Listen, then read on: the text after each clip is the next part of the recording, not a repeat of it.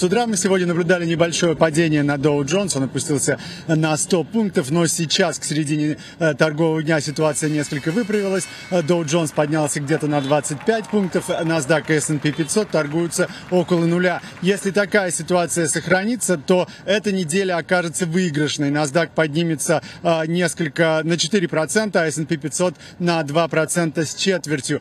Сегодня турбуленцию вызвали заявления банка JP Morgan, который хоть и отлично отчитался о предыдущем квартале, тем не менее заявил, что ожидает умеренной рецессии вслед в текущем начавшемся году и увеличивает а, а, свои запасы по поводу покрытия убытков в сфере кредитования. Масло в огонь подлил Citigroup, который заявил, что за четвертый квартал его а, прибыль уменьшилась на 21%, тоже из-за того, что банк а, начал а, больше денег откладывать а, в, в сферу возможных потерь от кредитования кредитования, все кредитования, которые э, он рассчитывает увидеть в этом году. Ну и моя любимая тема – подсчет доходов миллиардеров. Зарплата Тима Кука э, в этом году уменьшится до 49 миллионов долларов. Такое решение э, принял Совет акционеров Apple по просьбе самого Тима Кука, как ни странно. Тим Кук также получит меньше акций, если уйдет э, на пенсию в 2026 году.